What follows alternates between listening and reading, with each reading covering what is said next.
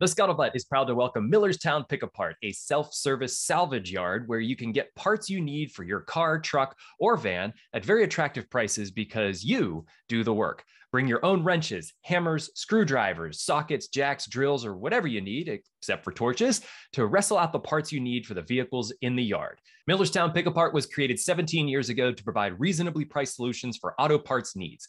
Millerstown is the perfect fit for those seeking discount auto parts to repair their own vehicles. Millerstown has a huge inventory of cars, which they purchase from individuals, towing companies, and auctions, and from its sister auto salvage recycling operation. For hours, directions, inventory, parts availability, and pricing, you can go to pickapartyard.com. That's P I C A P A R T Y A R D, pickapartyard.com, or call 724 224 4777. That's pickapartyard.com or call 724 224 4777 when you love someone and you lose them, all you want is for other people to have had the opportunity to know them. And when you love someone so much and you have nowhere for that love to go, you you have to find purpose somewhere. And that's kind of what has led me here.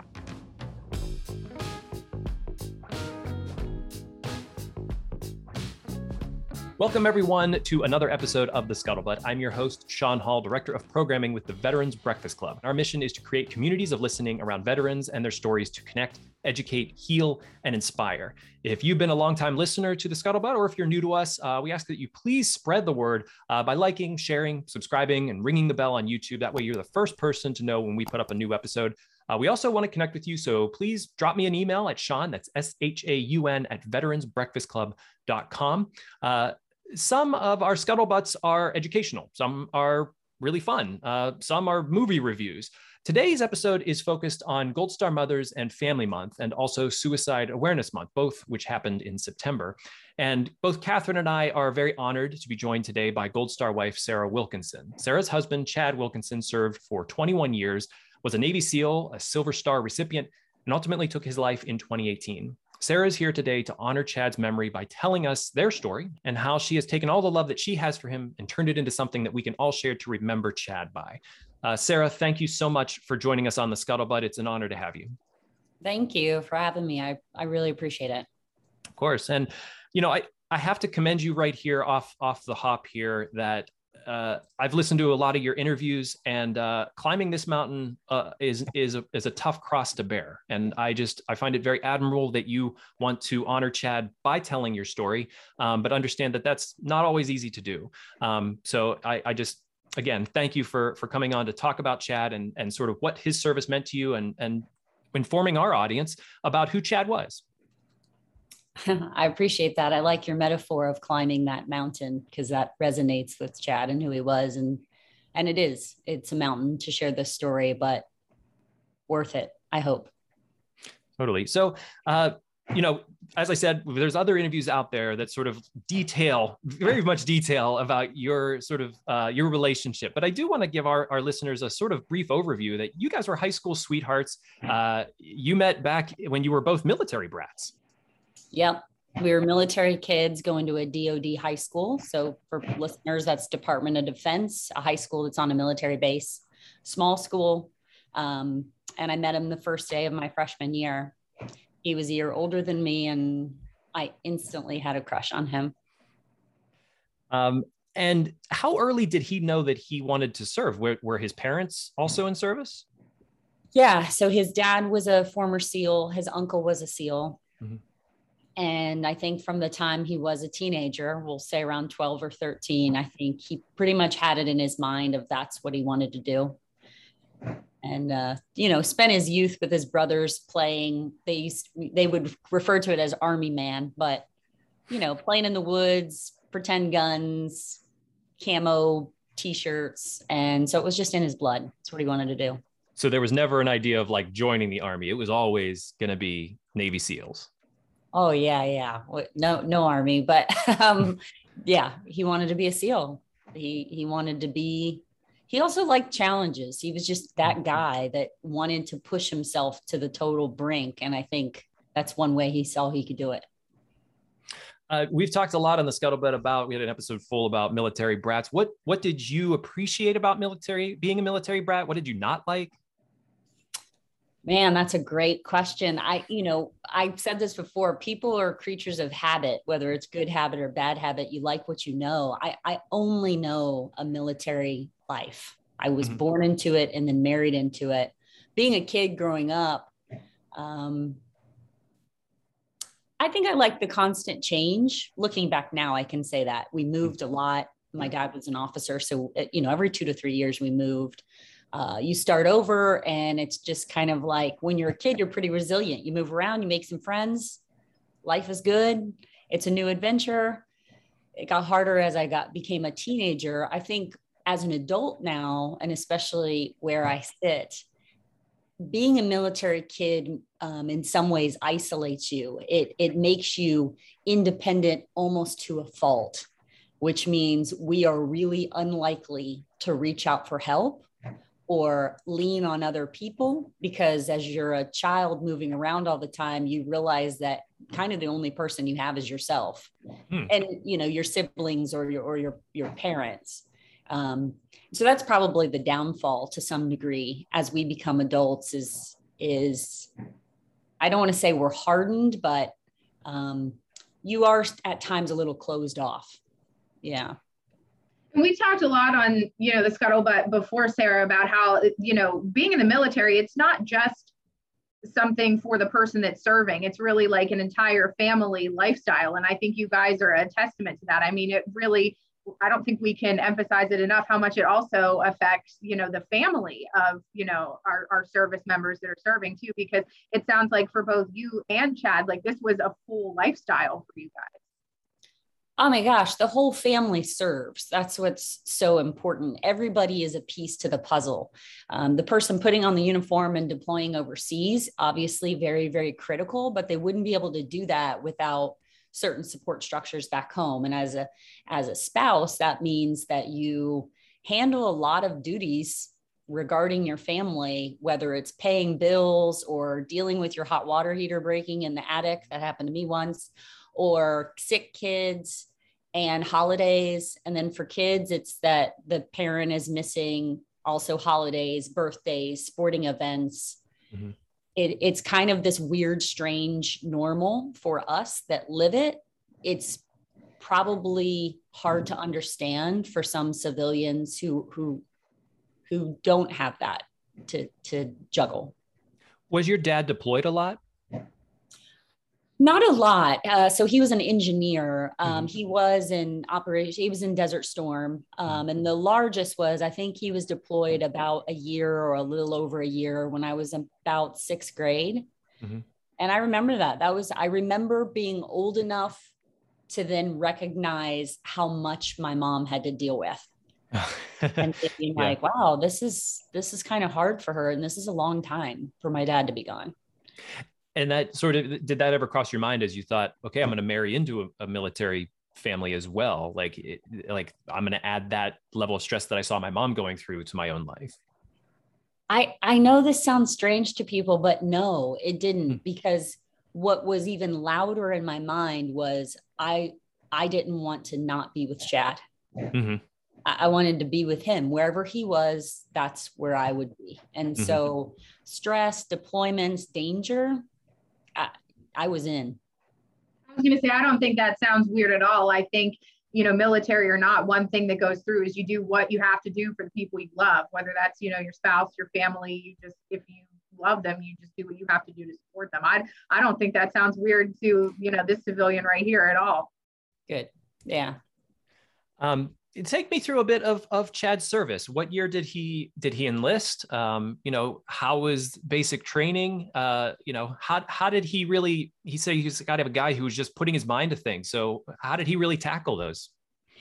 Um, well, originally he thought he wanted to go in as an officer. So he started out going to college and then realized pretty quickly there wasn't at the time a need for officers to be a little harder. So he left college after a year and went in um, 95 and went to boot camp you know great lakes where every navy person goes and then off to BUD/S he graduated BUD/S in 1996 he was fortunate enough to not get rolled. So people who do any reading or research or talk to other SEALs, it's pretty common that, you know, they get injured or just beat down to a degree and they get mm-hmm. rolled into the next class. And he, he was fortunate to not to not be rolled. Um, his service immediately took him back to the East Coast where he did some medic training and then started at SEAL Team 8. And he was at SEAL Team 8 for 10 years um, mm. and loved it. Did some deployments. We had our daughter. He ended up going back to school at night so he could finish his degree. That was mm-hmm. important to him. He didn't really have the intention to then try to switch over and be an officer because he always wanted to be, quote, a door kicker. So to do that. He wanted to stay enlisted, but wanted his degree. And I've shared this before, but after 10 years in the service, we got out of the military hmm. and we made that choice.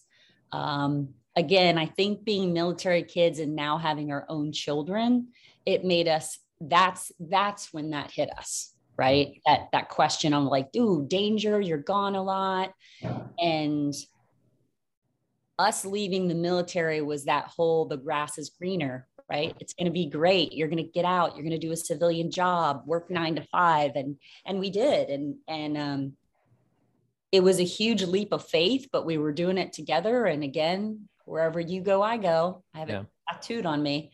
Um yeah. and we hated it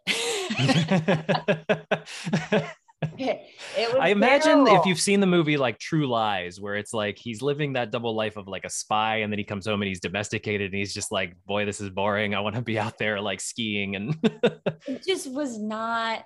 And again, it's not to to everybody gets choices in life, mm-hmm. and that's not to undermine anybody who chooses that path or puts on a suit every day and goes to an office. But for Chad, that was not his heartbeat. Mm-hmm. And um, and I, you know, I don't regret it because it took us getting out and and we did. He he had a great job and we had a great house and all those American things and and we made some really great friends in those times that I still hold dear today, which is wonderful.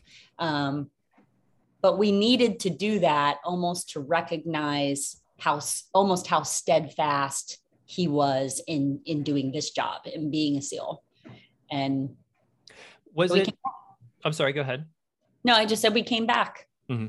It, was it partially service to country or was it the I've heard people talk about the adrenaline of the job, how it's exciting, how you're being deployed, you're doing something that you really feel is meaningful.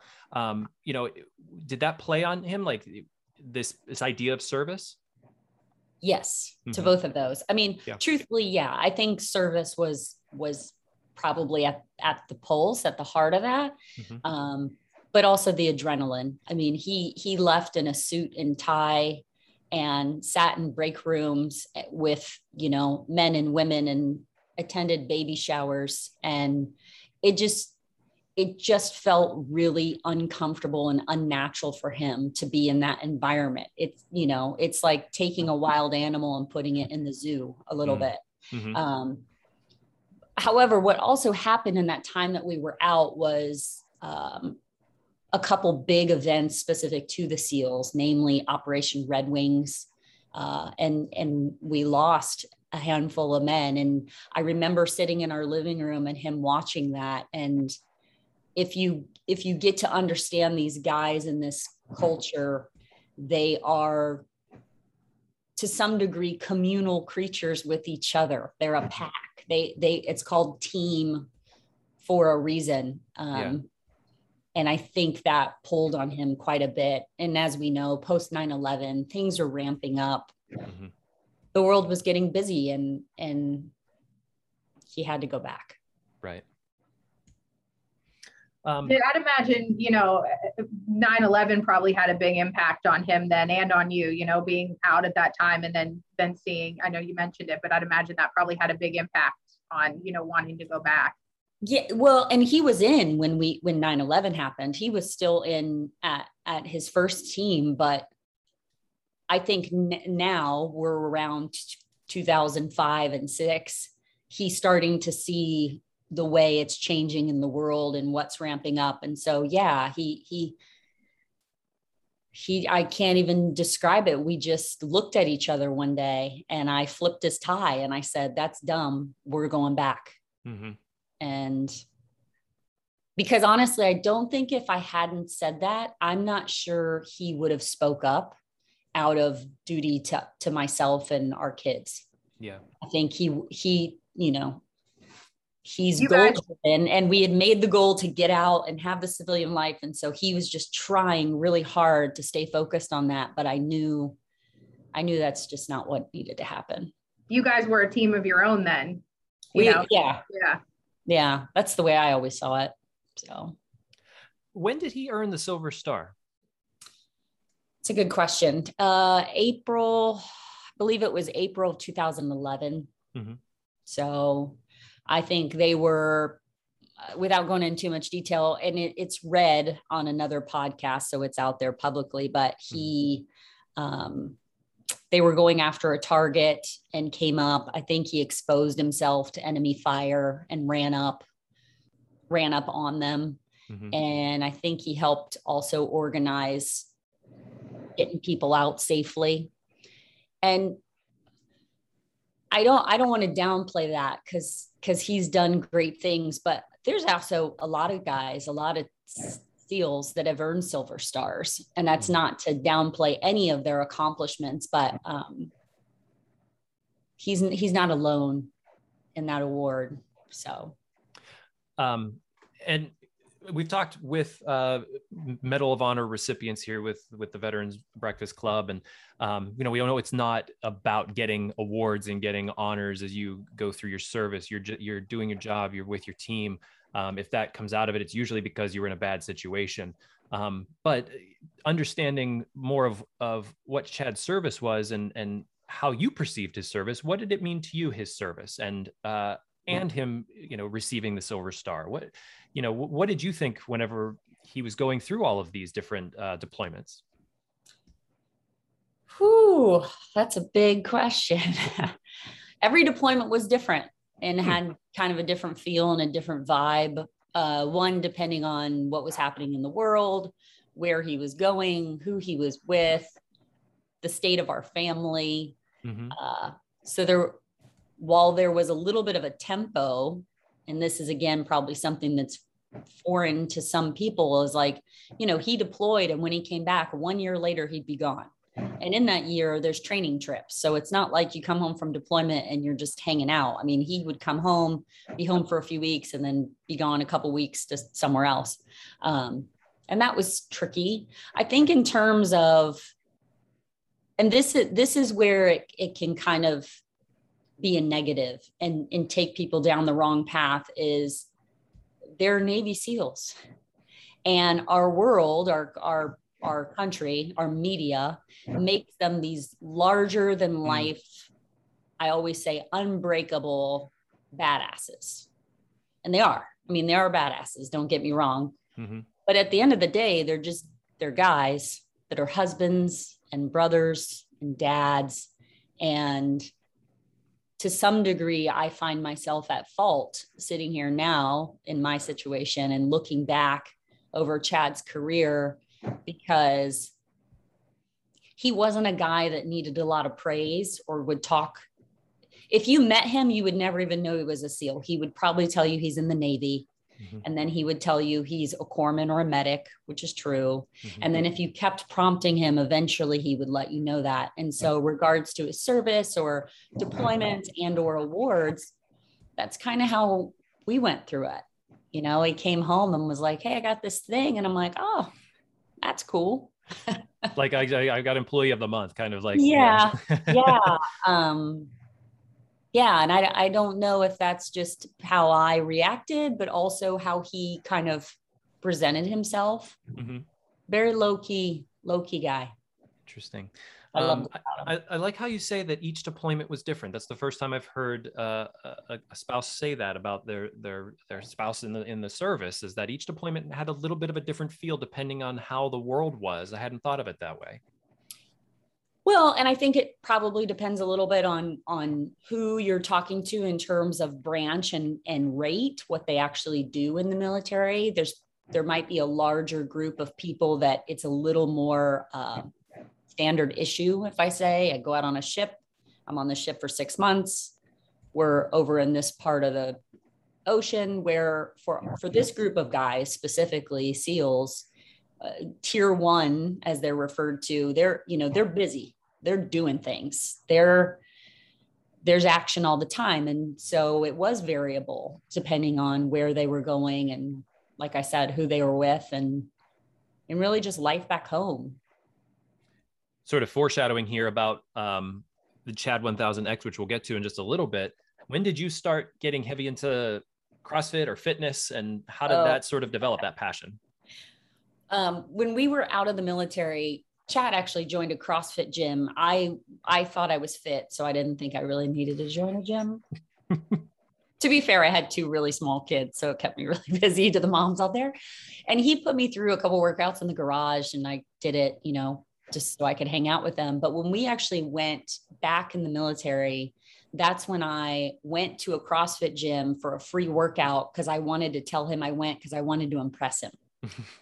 we were married. I had the guy, but I just, I always wanted to impress him. So mm-hmm. I went and um, it was just a really great experience and it hooked me. So that was uh, 2007, I think, by the time I went in a CrossFit gym. And um, because he was getting busy back in the military, that was more or less my outlet. I went to the gym and worked out and always was somewhat athletic growing up doing sports. And one thing led to another. And I went and got my credential to become a level one trainer, not because I wanted to coach anybody ever, but just because I wanted to know more about what I was doing. Mm-hmm. And then that led organically to a friend asking me to train her. And then we had this little one car garage, and people started showing up. Just, I know Sean, and he told me to come here, you know, and we're leading little heats, which then led me to open a gym. It was all very organic. Mm-hmm. So well, props to you for starting. Props to you for going to that first workout because I know CrossFit is not easy, and I I personally am scared to do it because it just looks so tough. So props to you for going to even that first workout. Like, oh, yeah, it was it was intimidating uh, walking in that gym, but I did it, and it and it changed my life, truthfully, because it was my career for the next 10 to 11 years and I've made friendships that have lasted a lifetime and um, learned even more just about leadership and team building and public speaking and fitness. And it's been great. It's another community too. I find I've talked to a lot of people who do like CrossFit. It's like a true community. And I know people that, you know, are loyal to their gyms and they go together and that becomes almost like another little like team and family type unit, you know, the people you work out with. Because you know that's not easy so you need some encouragement through those workouts and you need to lean on each other a little bit yeah definitely. I mean just like the military has its community those gyms those people uh, for many of them i think they attend the gym because it it provides this kind of mental relief more than what they might even get out of the physical side of it. So communal. As we sort of move through the the later part of the the 2010s um, and i it, to our audience uh, like we've said sara has done many interviews before. Um, you're welcome to go check those out. Uh, we don't want to get too heavy into the weeds here but we do want to understand that in in the idea of honoring uh, suicide awareness month gold star mothers and family month um, that there was a there was a time of trauma here. And going through this trauma as a family uh, how did you how did you pick up the pieces whenever after had Chad had taken his life? Oh, I think I'm still doing that. Um, his death came completely out of the blue.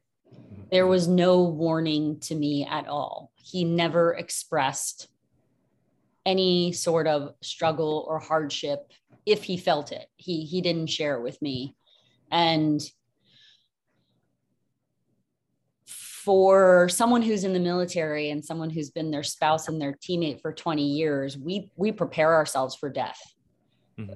To be quite honest, I mean, we've attended a lot of funerals in the last 20 years, and we are fully prepared for when they go away to have someone. I can't say fully prepared, but I mean, it obviously is in our mind, and we try as best as we can to mentally prepare should the person come to our door in uniform and and say they won't be coming home. I it's pretty traumatic when your husband is home and he's not deployed mm-hmm. and he leaves and he never comes back. And not only that, you don't get the appropriate communication of how he died. Mm-hmm. And so on top of a um, on, on top of a death, a death to suicide brings a lot of questions, a lot of guilt, a lot of shame. And then to on top of that to just the way the way everything is handled. There it's just so complex. Our children were 17 and 14 when he died. Mm-hmm. so added to that are two people who are in a very critical time in their life trying to figure out who they are as most teenagers are and they are acutely aware of who is missing in their life. Mm-hmm. the person the man that chad was what he represented in their life not just then but who who he was going to represent to them in their life moving forward. So so it's it's been complex to to say the least. Mm-hmm. um we've done a little bit of everything you know because my children were teenagers in some ways there's been three people handling grief in their own way. Mm-hmm unlike perhaps a mother that has smaller children, they're a little more removed with the type of death. Mm-hmm. Um, and I've I think we've all done a fairly good job of of respecting each other's space and how we do that. For all of us, it looks a little different. Mm-hmm. And I've done a little bit of everything. I um, took a trip to Bali I bought a pig. Bought a uh, pig. yeah. I hung out with friends. I didn't hang out with friends. I worked out. I didn't work out. I slept all the time. I didn't sleep at all. I, you name it, I feel like I've done it. Mm-hmm. Um, I journaled. Um, skateboard. I noticed a skateboard in the back and heard you talk I about that. skateboard still. It's pretty important to me. It's mm-hmm. like therapy. Um, and you know, I think I think for us, it's just, it's a lifelong process. I, I don't think I'm ever going to get to a point where I think, oh, I'm, I'm healed or I'm, I'm in a good way.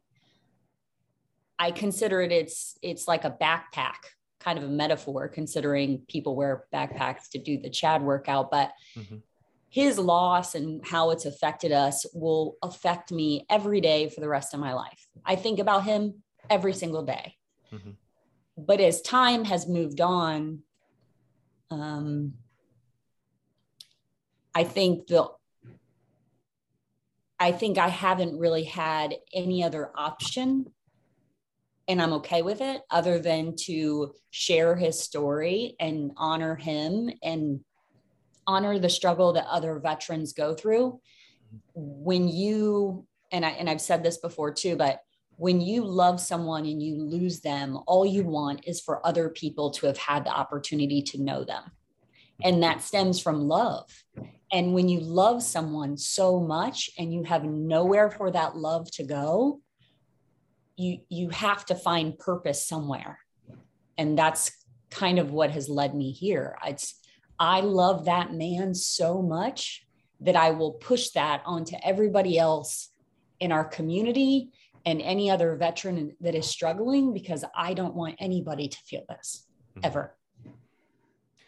So, how did you find GoRuck and and where did the idea for Chad 1000x come from? Because we can feel that passion. I get I get shivers now. That passion of just like I want people to know him, know who he was, and and this this incredible person that that I want everybody to know about who he was because he was so great. Yeah. He, so Chad's, um, because he liked hard things, his goal was to climb the seven summits. He climbed Kenya, not one, but Kilimanjaro. And then he climbed Aconcagua January, the year he died. Mm-hmm. And the way he trained for those mountains was doing step ups on a box. And he would, it was variable, the, the numbers he would do or the weight he would carry. Um, but as it got closer to Aconcagua, he was doing a thousand step ups with a 45 pound pack. And he would do it in our garage and he would take a projector and he would project Aconcagua on the back of our garage door. He he had intense focus, which yeah, which is what I only hope to. When you lose someone too, you also try to find what pieces of them you can carry forward and embody. Mm-hmm. And I think about that a lot. Um, his intense ability to focus. And so he would do these thousand step ups and he would look at the mountain that he was going to go climb because he was determined. And, and I spoke at his memorial and I made, I made reference to that, to him doing the thousand step ups. Mm-hmm. And so people kind of took to it and thought, you know, fellow CrossFitters in the, in the room thought, oh, that sounds like a good challenge. I'll go do that. I really didn't anticipate it to become such a widespread workout. And last year I was approached by GORUCK um, and a guy named Chris Irwin, also a fellow SEAL who now works for the Navy SEAL Foundation. And they said, Hey, you know, we'd love to take this Chad workout and we think that we want people to do it in the masses and, and we can really raise awareness. And I just said, Nope.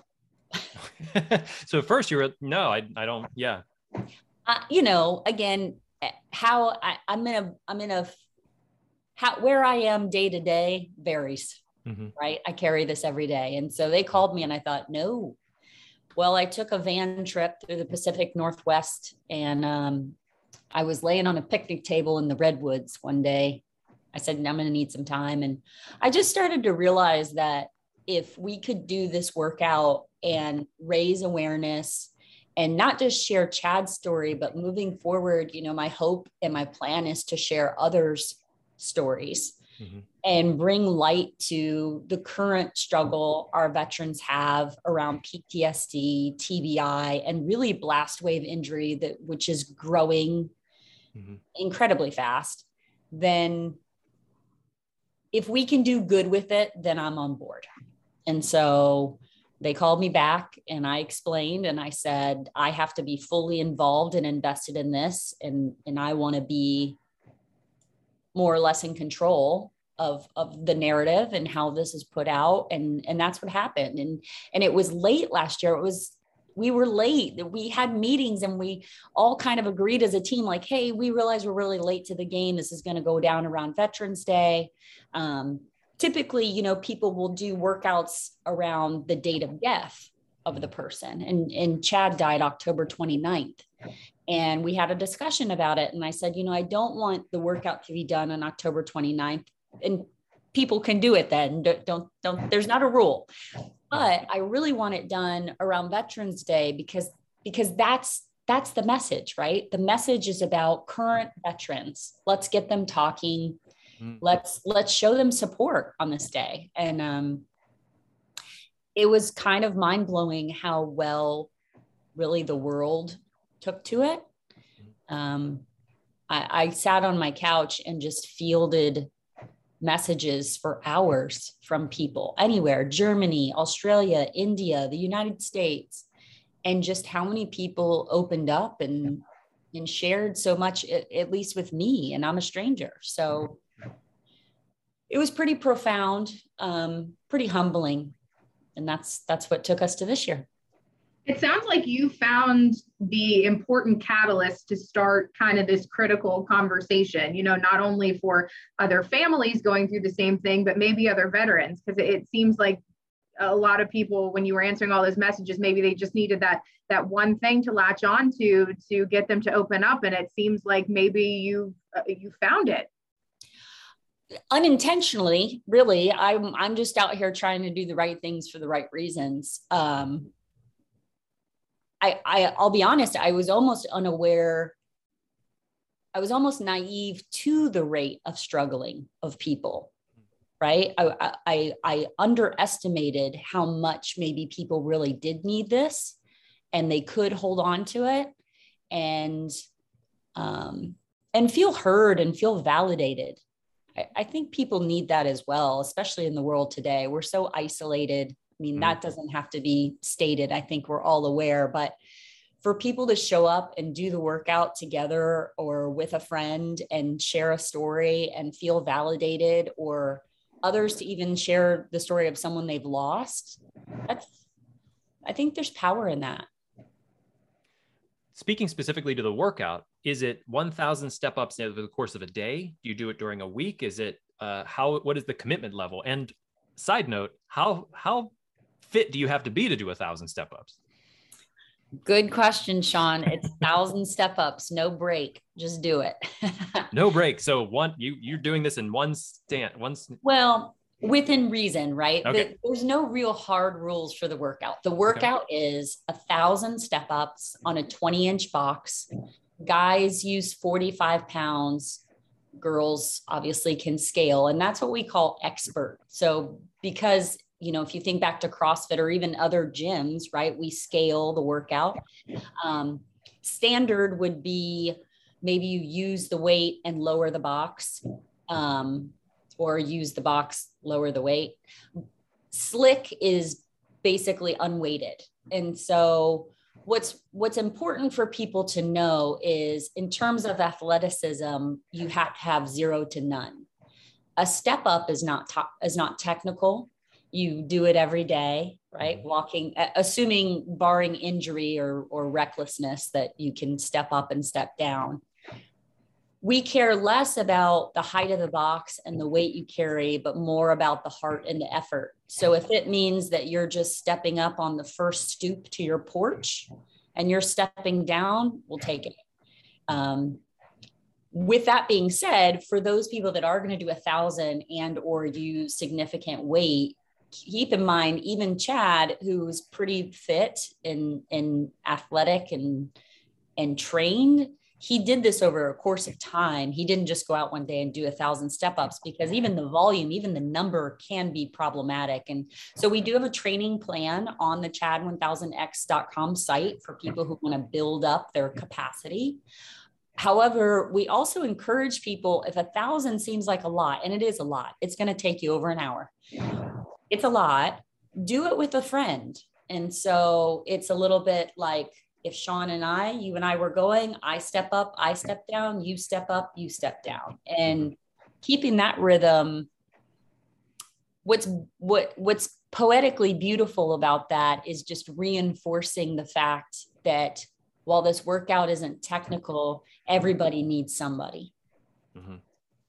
And we just hope people participate in whatever form, fashion they can we're definitely going to be putting links uh, in this video and in our in our YouTube uh, for people to to join up on it. Catherine, you had a thought? Yeah, I was just going to say, you know, whether people are doing this, you know, maybe a, with a group of people, they all want to participate, or maybe somebody is only able to do it by themselves. You know, aside from just the workout, you said it's going to take them over an hour. You know, if you could plant like one little thought in somebody's head during that hour to either you know keep them going or something that you'd like you know people to know or think about you know during this workout what would you what would you want participants you know to be thinking about or know maybe to get them through that uh, hour plus with those thousand step ups It's a good question. I was, yeah, you gotta find that that. Well, because I got I got so much to say. yeah truthfully, I think what's going to happen and what people have shared with me is they have shared their surprise at all the places their mind wanders, um, maybe about their own mental hardship or someone they've lost. I, I would say at some point in that hour, if you could just really remember that freedom isn't free Ooh. and that of all of our military that have served, while there are many that didn't make it back home, there are many that did. And that doesn't mean that their service is over mm-hmm. and that so many of them still carry kind of the the sight sounds wounds from war or their experience and to just really let that resonate so as you're walking around in our currently free country really just take a minute to reflect on the people who gave that to you that's a really a really good note to keep in mind. And and before we started recording the podcast today, you mentioned uh, that you use this as also uh, use Chad 1000x to really bring attention to the fact that there are a lot of veterans who are currently struggling. Um, and, and I wanted you to speak a bit more about that, being a part of that community and having sort of the ear to to current active veterans. Um, you know, what have you uh, learned from them?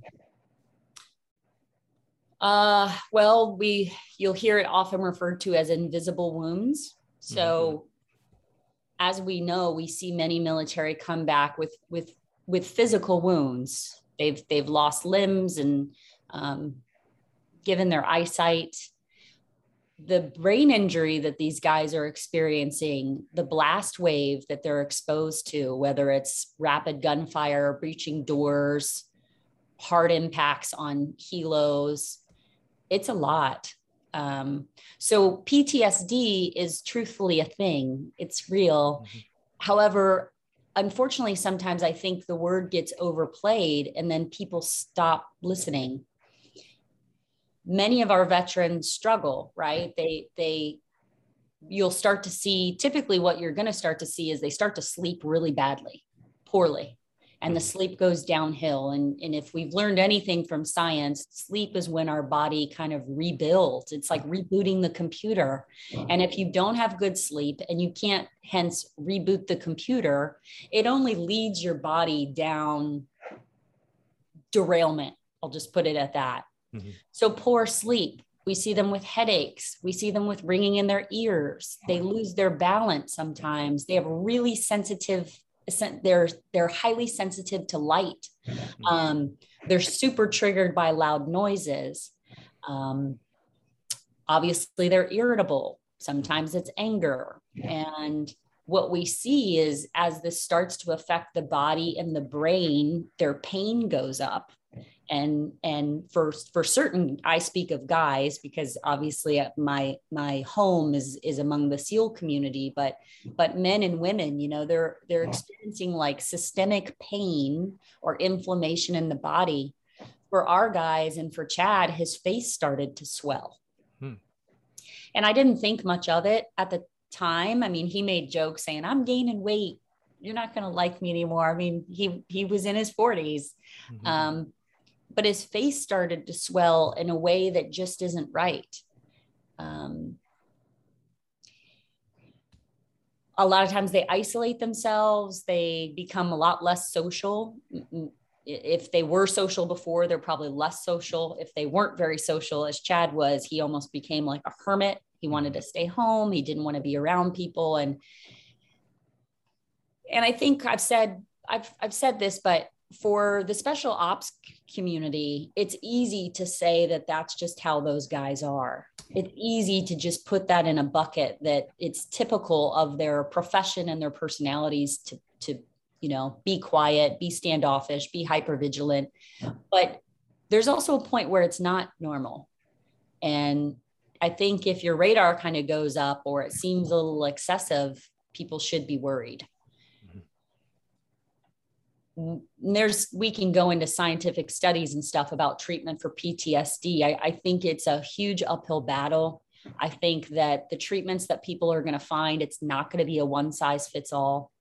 I think our military and our government like to medicate the military. Yeah. I think that's absolutely the wrong answer. Right. Um, There's a lot of stigma around it. There's a lot of, you know, a lot of what the military a lot of what we get fed from the media and what we see is that the veterans are broken or you know ptsd is this thing that every veteran deals with. And you know there's a lot of actual science and facts behind these things that not every veteran deals with ptsd but those who do this is a very real problem. And medication isn't always the best isn't the best route. Um, you know and and that's something that i think we've tried to talk about more on the on the scuttlebutt is is trying to demystify it a bit. And yourself who who dealt with you know your spouse dealing with PTSD with traumatic brain injury um, of all of the deployments and different things um, you know how did you help him through that? How did you uh, help him to to get help if he needed? I, I didn't. That's mm. that's the hardest part. You guys said earlier you were a team and when I hear that it, it's hard for me to hear because I saw us as a team. There was nothing I didn't tell Chad he was mm-hmm. my best friend. And I thought that that went both ways. But he didn't share with me if he even realized or recognized, I don't know, his struggle. And to in some ways it feels a little bit like a betrayal. And that's just another thing that you have to live with. And I we donated his brain he had interface astroglial scarring, which is scarring in the brain tissue we see in our military veterans due to blast injury. Hmm. So, if you've heard the word CTE, our guys have that as well. And you'll hear it among the NFL and hockey players, also referred to as punch drunk. That's from that like physical contact. Interface astroglial scarring happens from this, the systemic or seismic wave that happens in the brain to blast.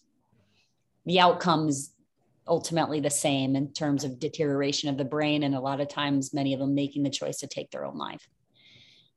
I speak of all those signs and symptoms now because i've had almost three years to sit here and, and replay my life on repeat.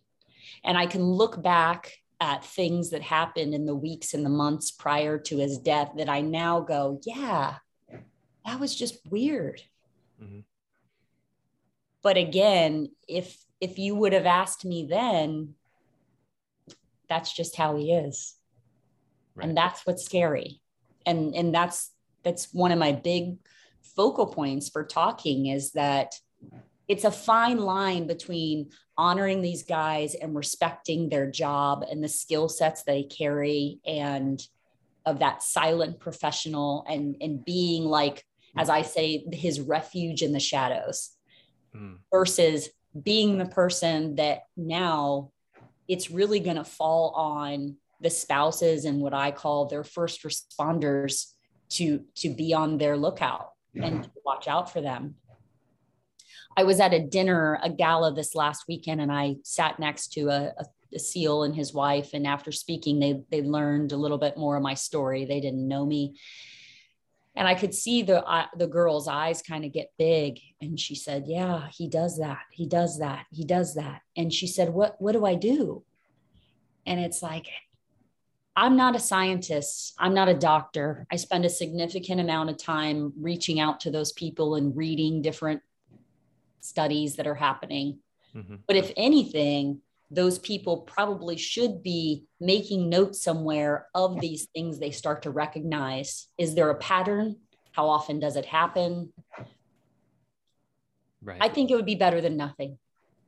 Do you find yourself advocating to um, blue star wives of special ops uh, servicemen and women uh, to say like, you know, maybe they should get out, or maybe they should take a break, or maybe like, you know, watch out for these red flags because you know it might be time for them to to exit service to help save their life. That you just you just hit the trickiest conversation there is to have. And here's mm-hmm. why. Again speaking of our guys they don't quit. Yeah. And if you decide to separate from service and or take a break from deployments it's never said that it's a bad thing, but there's kind of a cultural underbelly in some way you quit right. or you you've left your brothers behind mm-hmm. i would love to to push that needle a little bit and again I, I think that i've said they're they're bred with the heart of a warrior and and i do i believe that these men and women in other branches have in them that heart of a warrior and that duty to serve and to be something bigger than yourselves. However, we are now in a world where veterans have served their entire career post 9 11. Mm-hmm. We are in a world where guys that my husband worked with have done eight plus deployments in combat seeing action regularly. It's almost like a hamster on a wheel. And while they are trained and have amazing skill sets, they are human. They are not robots. And there's only so much a human can take exposure to that before it would only make sense that everybody needs a break. Mm-hmm. The tricky part is what affects one guy after two deployments might not affect another guy for six deployments. And what's the right number? What would be really wonderful is if the military leadership, and as they call them, head sheds, picked that number and made it standardized that after X number of deployments, you have to go take a break. That would take a lot of the stigma and the ego and the pressure off the operator and it would make it commonplace that that's just how the system works. That's a great idea. Yeah. It seems like starting, you know, as I speak to more veterans and learn, you know, more about things like PTSD. I know you said it's overused, but as I start to learn more about it, it seems like those conversations are becoming more frequent. And I mean, it, it, it feels like looking from the outside that maybe the more that we have these conversations, like it's slowly starting to begin a, a, a cultural shift almost that you kind of mentioned would have to help him help it happen within the military. Like it seems right now the best thing that we can do, you know, even as civilians from the outside is keep these conversations going. 100%. Yeah. I mean, it's it's like it's like picking at a wound that we just need to stay open so people become a little less sensitive to the conversation. But that and suicide. I would mm-hmm. love to change the narrative around that. I, I, want people to say the word suicide, and it's died by suicide or took their life. It is not committed suicide in my world. And I live with that every day. So I'm not, I, am sensitive to it, but it, you know, it's my life. And, mm-hmm. and if we can normalize a little bit this idea and eh, truthfully that suicide is growing and that our men and women are struggling with the mental effects of war then i can only hope then more people will speak up and share their story and as i said before there's power in that there's power in just people sharing wow i feel that too and i've really had a hard time and at least they feel heard and they don't feel mm-hmm. alone it's very much the community and that's the term i've I circled here is that I've heard that come up multiple times here in the conversation, and I kind of wanted to ask you to speak to these different communities. You were in a military family, grew up with a, a military mindset. You have CrossFit community, but there was also this community that that you reluctantly were thrust into, or or not reluctantly. That's probably the wrong word. Is uh, you no one wants to be a part of the community of gold star families or gold star mothers um, no and then this community was thrust upon you and and what was it like coming into that and and i've heard that it's very they're very welcoming there's an understanding there that no one can can or no one wants to understand oh yeah it's um it's a club none of us wanted to be a part of that's our mm-hmm. kind of running joke it's uh I, I, can't speak to other gold star groups in terms of other branches. I, I'm only familiar with the SEAL group. And for where I live, there's a lot of us here. And before losing Chad, we all knew who those women were. We would go out to a local restaurant or a bar and you'd see some of them and and and people would say the widows are here. The widows are here. And I remember thinking like that they have names like they just that's what they call them, you know? Mm-hmm when I lost Chad and I became a part of that group, I was I was very nervous and scared because my husband didn't die overseas. He he he wasn't killed by a foreign threat. And maybe not everyone agrees with this, but in some ways that that's honorable. That's seen as honorable. Mm-hmm. That's almost in some ways rewarded through plaques and and awards and ceremonies and movies and fill in the blank. Mm-hmm.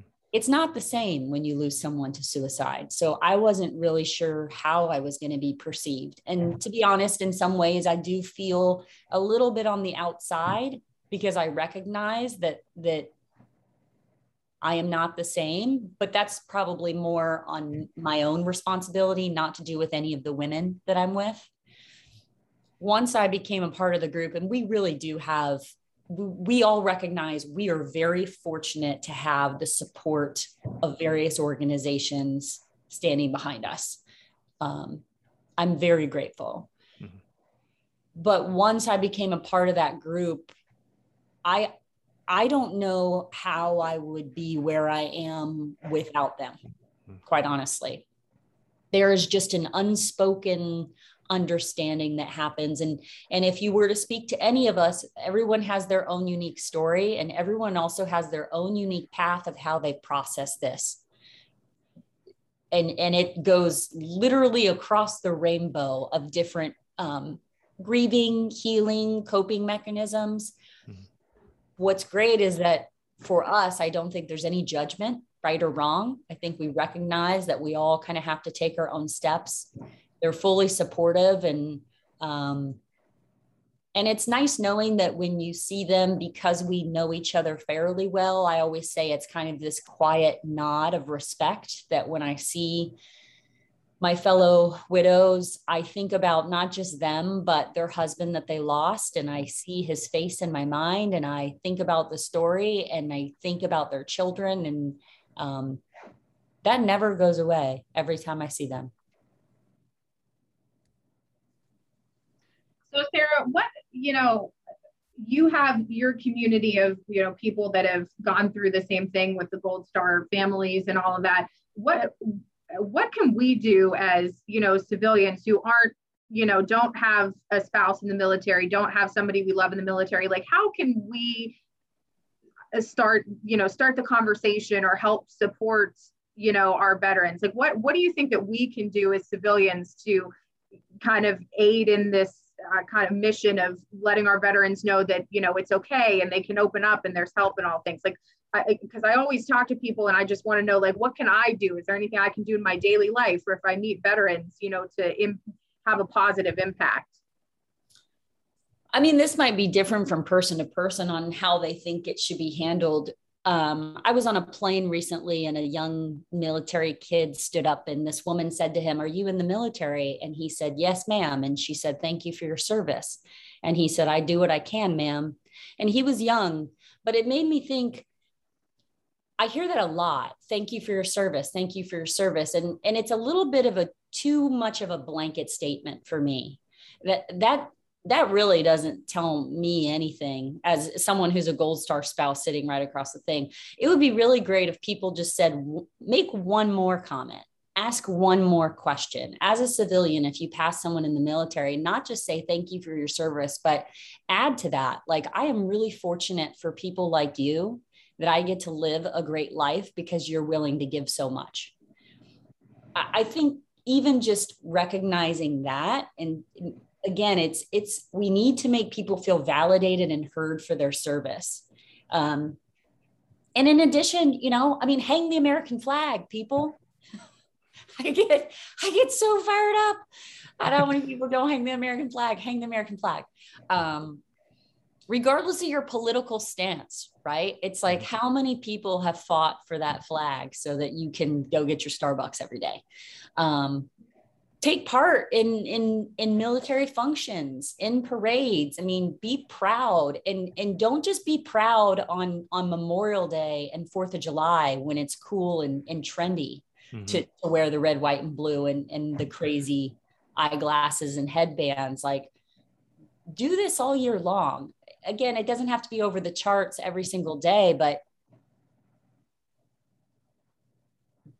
but live with the respect of freedom and, mm-hmm. and sacrifice. I heard someone say it once that I really appreciated. It was beyond thank you for your service. It was thank you, thank you for my freedom, which I thought really stuck with me. It's because I, I, I mean, I've just heard people say that too many times. And truthfully, it's a compliment. I mean, I'm not going to put down anybody who's giving a compliment, but like, why did you say that? Right? What else? Um, yeah, and we actually had a full full conversation, if if our audience remembers back that far in season one, about is is thank you for your service enough? And and though overall it's it's a widely accepted thing within the veteran and and active service community of like yeah that's what people say but there is that echo of like but take it a step further ask me about what branch I served in, why I decided to enlist, you know, you know, all of these different things. A lot of veterans come from military families. Ask me about my family, you know, uh, take a, an active role in in trying to connect with me a bit further than just that blanket. Thank you for your service, you know. And I think as a civilian, I know that before I got to understand the veteran community, thank you for your service was almost I was almost kind of embarrassed to say it. I was like, I don't really know where to go with this what do i say? You know and and that was just the easy thing to say. Um, but i you know i think as i've gotten to know a lot more veterans and understand they're just people like us and they you know they enlisted they had a job to do you know you can communicate on those on that level. That's everybody has a job. Ask them about their job. Yeah. Yeah, I, and you know they'll let you know if they don't want to talk about it, but mm-hmm. um, it's it's nice to know, uh, you know, the state of our world. Sometimes I get frustrated with humanity. Um, I recently, a few weeks ago, I I did a hike of the Grand Canyon, rim to rim of the Grand Canyon with a veterans oh. group, and it was Gold Star spouses and then um, veterans, and two of the veterans were below the knee amputees. So if you want to be humbled, you go hike the Grand Canyon with these the the veterans with their prosthetics. I mean, I cannot sing their praises enough, but I think one of the greatest parts of the weekend week was these women had kind of followed us down. They were hiking rim to rim as well. And they hiked down and they, you know, they kind of caught a little glimpse of our story and said, You guys are doing great, you know. And then by the time we were hiking out, we, you know, we'd get ahead, they'd get ahead, we'd get ahead, they'd get ahead. And they finally stopped us and, and just literally like could not say enough of how proud of the military they were and how grateful they were and how how respectful they were for our loss and and for the veteran service. And they said you we have to get out ahead of you because we want to cheer you on when you make it out. So you have to let us ahead. And such a small thing right? Such a mm-hmm. small thing but it gave me a lot. And i was incredibly appreciative of that. Yeah. I only have a couple more thoughts catherine. Yeah, I just, you said something that really has resonated with me lately, and I want to bring it up again just how important it is is that we need to be proud of our veterans and our military, not just, you know, Memorial Day, Veterans Day, but all year long. I was just having a conversation with a gentleman recently um, here where I work in um, Wheeling, West Virginia, and like the Ohio Valley area, who was saying he's on a mission to get more people to come to like Veterans Day services because who maybe aren't connected to a veteran just to come show their appreciation. And that kind of resonated with me. But also, like, I feel like maybe we as civilians need to make a culture change where, like, thank you for your service is not enough anymore. Like, we need to make it a point to, like, stop whatever we're doing. You know, everybody's busy. But when you see somebody who is a veteran or in active duty, maybe just take a minute. And if they have five minutes, just like talk and say hello. You know, life can pause for a second just to let somebody else know that you appreciate them. Yeah, and a compliment works both ways. So when you compliment someone, they obviously feel good, but you'd be surprised you feel good complimenting giving the compliment.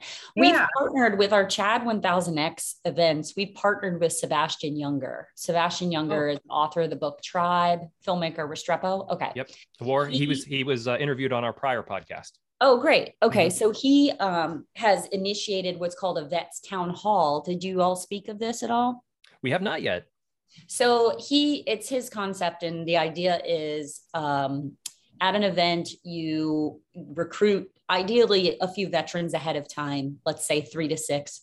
They're given upwards of 10 minutes to share essentially what their service means to them. So it's a little wide open. It could be anything from service to deployment, hardships on a family, loss of a friend. I mean, it's really their time to speak.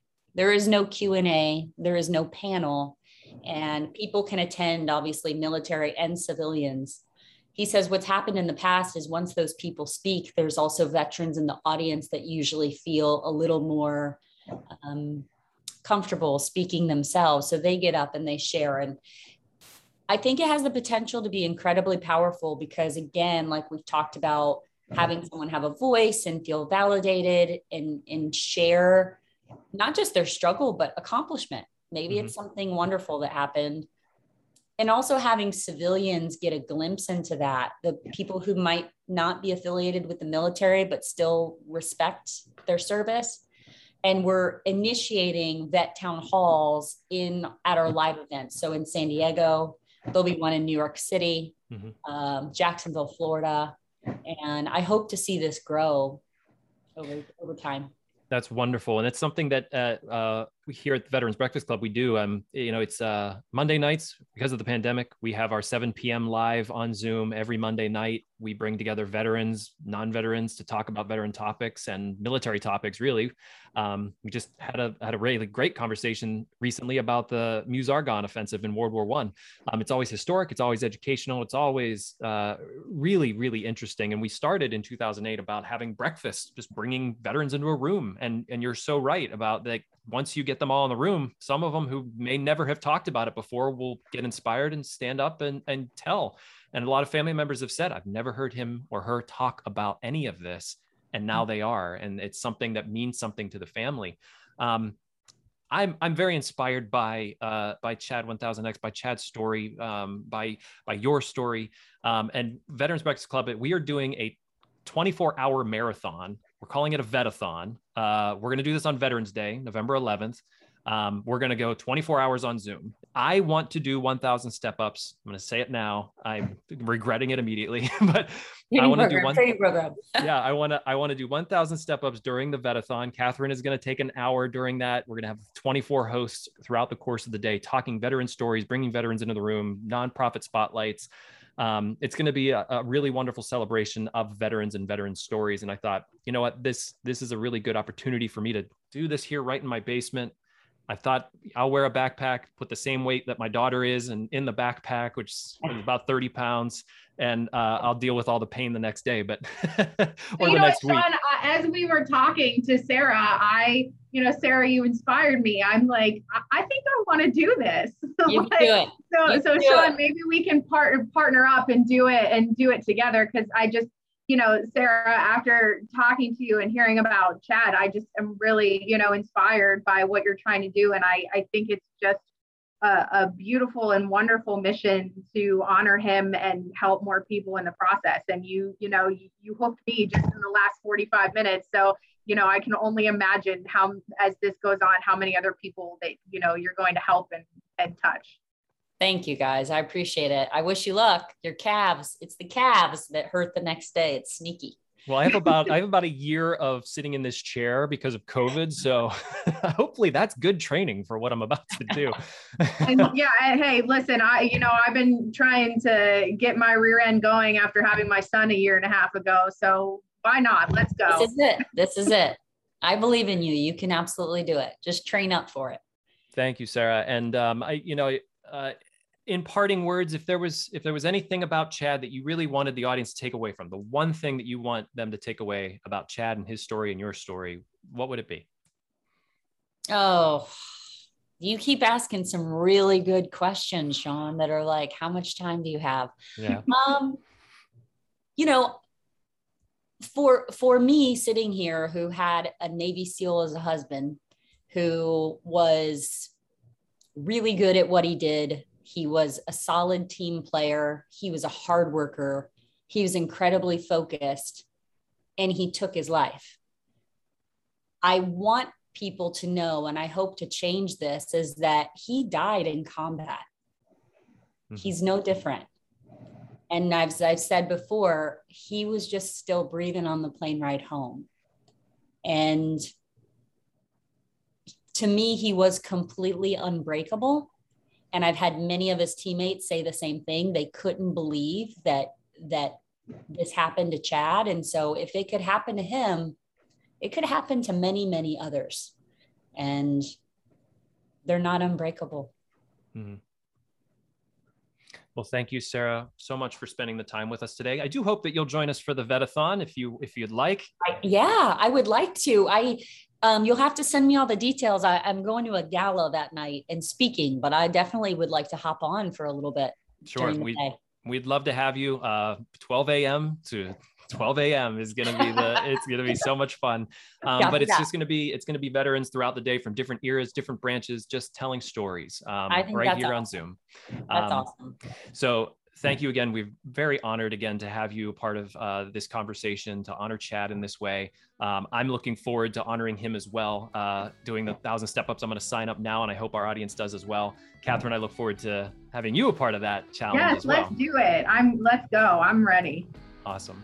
Um, again, thank you, Sara, and uh, we'll look forward to seeing our audience. Please like, share, subscribe, ring the bell on YouTube.